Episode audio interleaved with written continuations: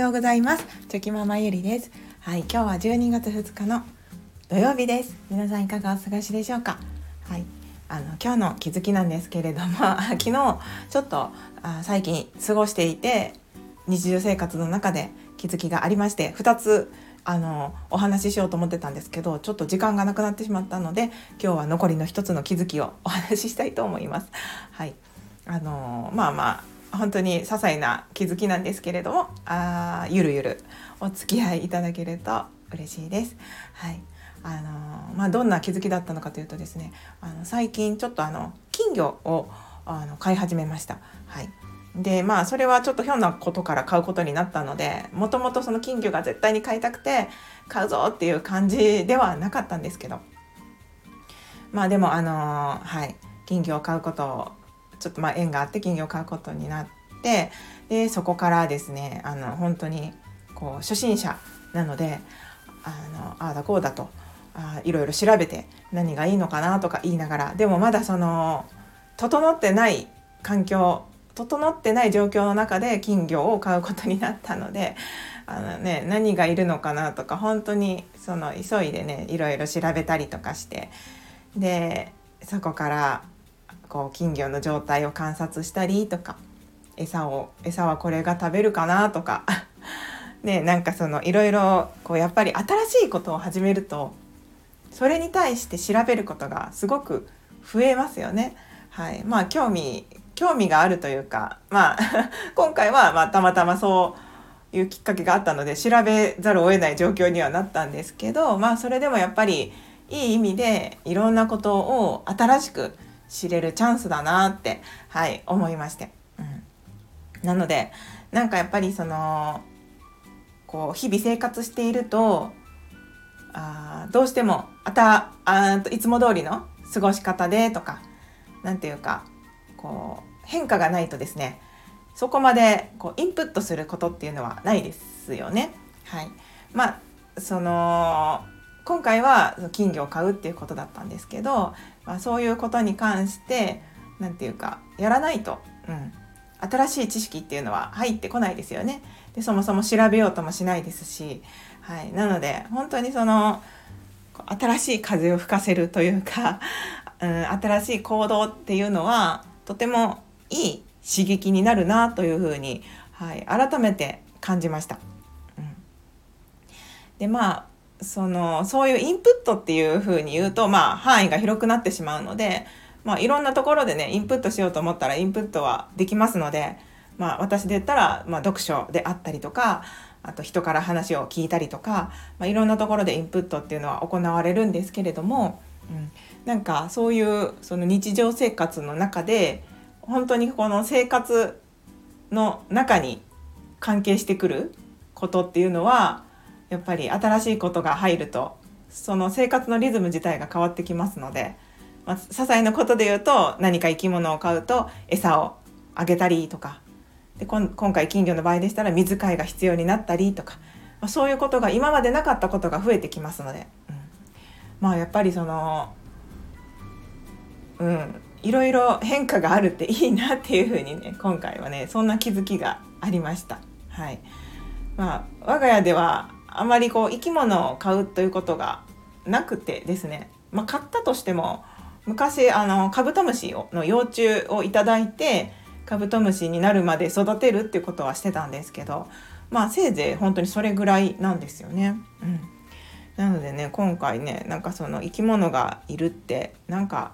すごく嬉しいですよね。はい、金魚のこう表情とかもね見ながら 何考えてるんだろうなとか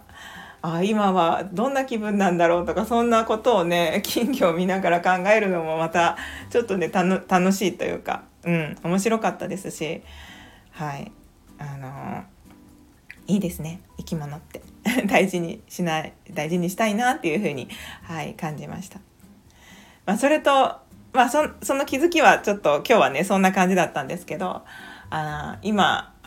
もう金魚がある時点でちょっと無理なんですけどそのずっと前からねあの猫ちゃんがすごく気になっていて、はい、皆さん猫は飼っておられる方いらっしゃるんですかね、はい、あのこれをスタイフを聞いてくださっている方で。うん。なんかね猫が本当に可愛くてもう知り合いの方で猫を飼ってる方がいらっしゃるんですけど本当に可愛くてはい。あうん、いつかね猫のいる暮らしがしてみたいなって思いながら、はい、なかなかその一歩が出ないんですけれども、まあ、今はね金魚がいますのでちょっとねそこは厳しいので、あのはい、まただいぶ先に遠遠回し遠回し、はい、先回しになっちゃったんですけど。うん。は